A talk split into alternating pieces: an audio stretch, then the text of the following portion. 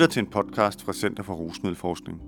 Her får du viden om den nyeste forskning i rusmidler og samfund. Jeg hedder Torsten Kolin og er centerets leder. Jeg ønsker dig rigtig god lytning. Forskellige cannabinoider virker modsat på vores hjerne, kognition og adfærd.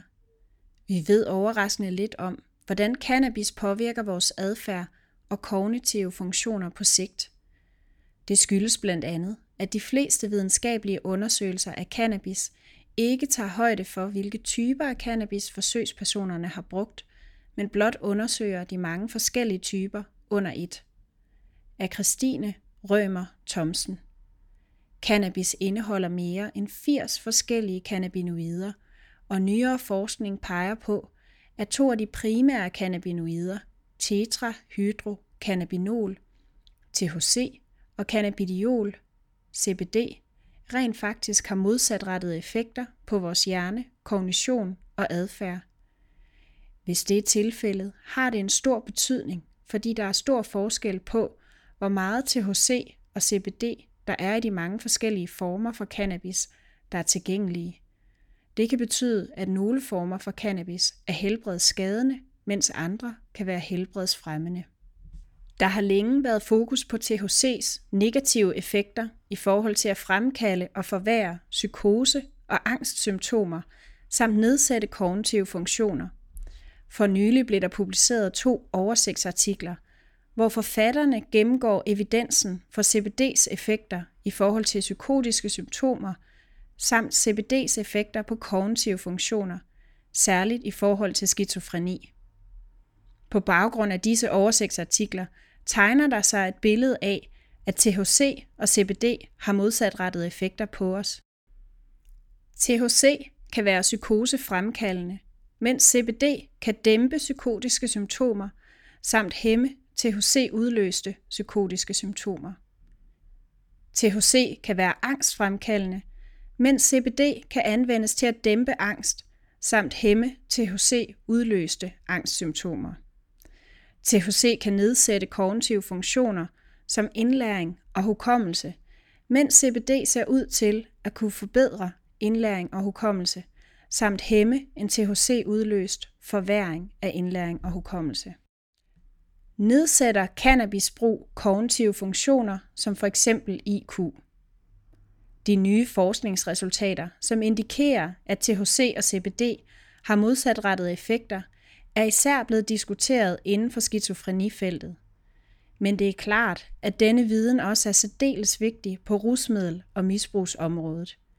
I og med, at niveauet af THC og CBD kan variere betydeligt fra en type cannabis til en anden, peger den nye viden på, at forskellige former for cannabis kan have forskellige effekter på adfærd og kognition. Og det er også her, at der opstår nogle problemer i forhold til den eksisterende forskning. Langt størstedelen af den forskning, som har interesseret sig for, om cannabis har negative effekter på hjerne, kognition og adfærd, har nemlig undersøgt mange forskellige typer af cannabis samlet. Det vil sige personer, som har brugt mange forskellige typer af cannabis med varierende niveauer af CBD og THC, er blevet undersøgt samlet. Denne tilgang er tydeligvis problematisk, set i lyset af de nye forskningsresultater, der peger på, at THC og CBD har modsatrettede effekter. Samtidig er der fortsat stor videnskabelig debat om, hvorvidt cannabis har langsigtet og irreversible negative effekter på for eksempel kognitive funktioner. Store længdesnitsundersøgelser, hvor man har fulgt en gruppe af unge fra før eventuel cannabis debut og i årene efter, viser meget blandede resultater i forhold til, om cannabis har langsigtede negative påvirkninger på kognitive funktioner. To nye længdesnitsundersøgelser fra USA og England har ikke kunnet reproducere de højt citerede resultater fra New Zealand, som i 2012 kædede cannabis misbrug sammen med IQ-nedgang. Fælles for alle tre længdesnitsundersøgelser er dog, at de ikke har taget højde for, hvilke specifikke typer af cannabis de unge har brugt, og derved heller ikke har taget højde for niveauet af THC og CBD.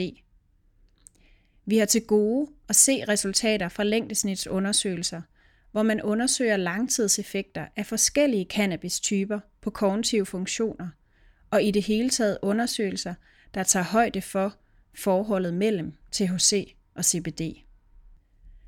THC-niveauet er steget de sidste 20 år, kan vi generalisere fra tidligere fund til i dag.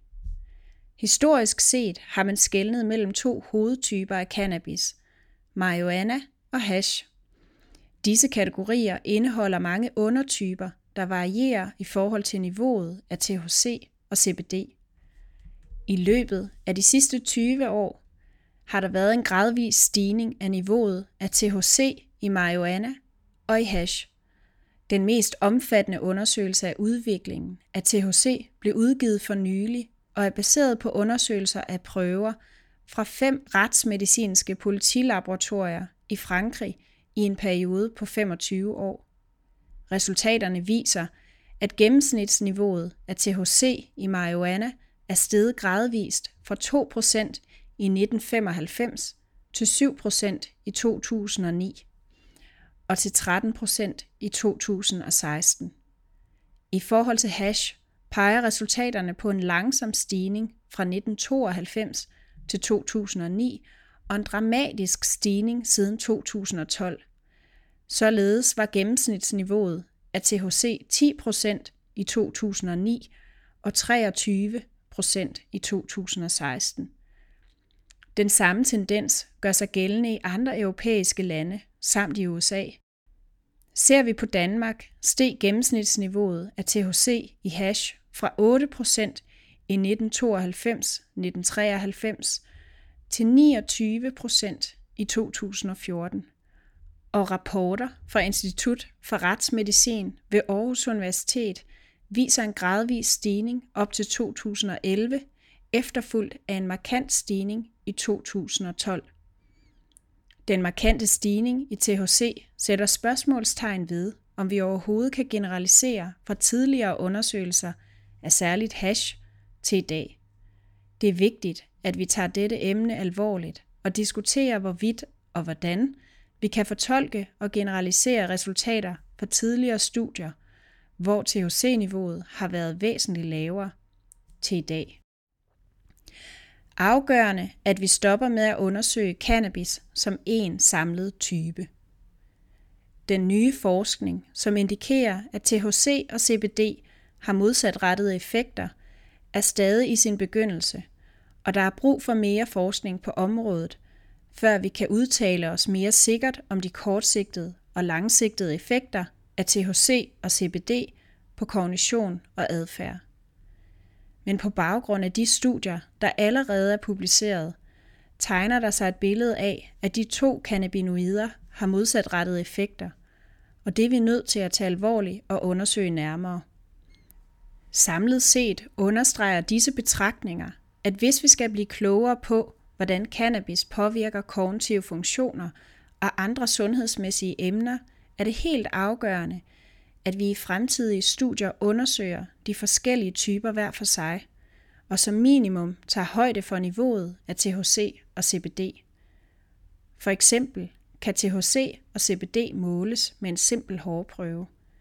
Derudover er der brug for dobbeltblindede, placebo-kontrollerede undersøgelser, der mere præcist kan undersøge, hvordan THC og CBD påvirker os, samt hvordan cannabis med varierende niveauer af THC og CBD påvirker kognitive funktioner og andre helbredsrelaterede områder.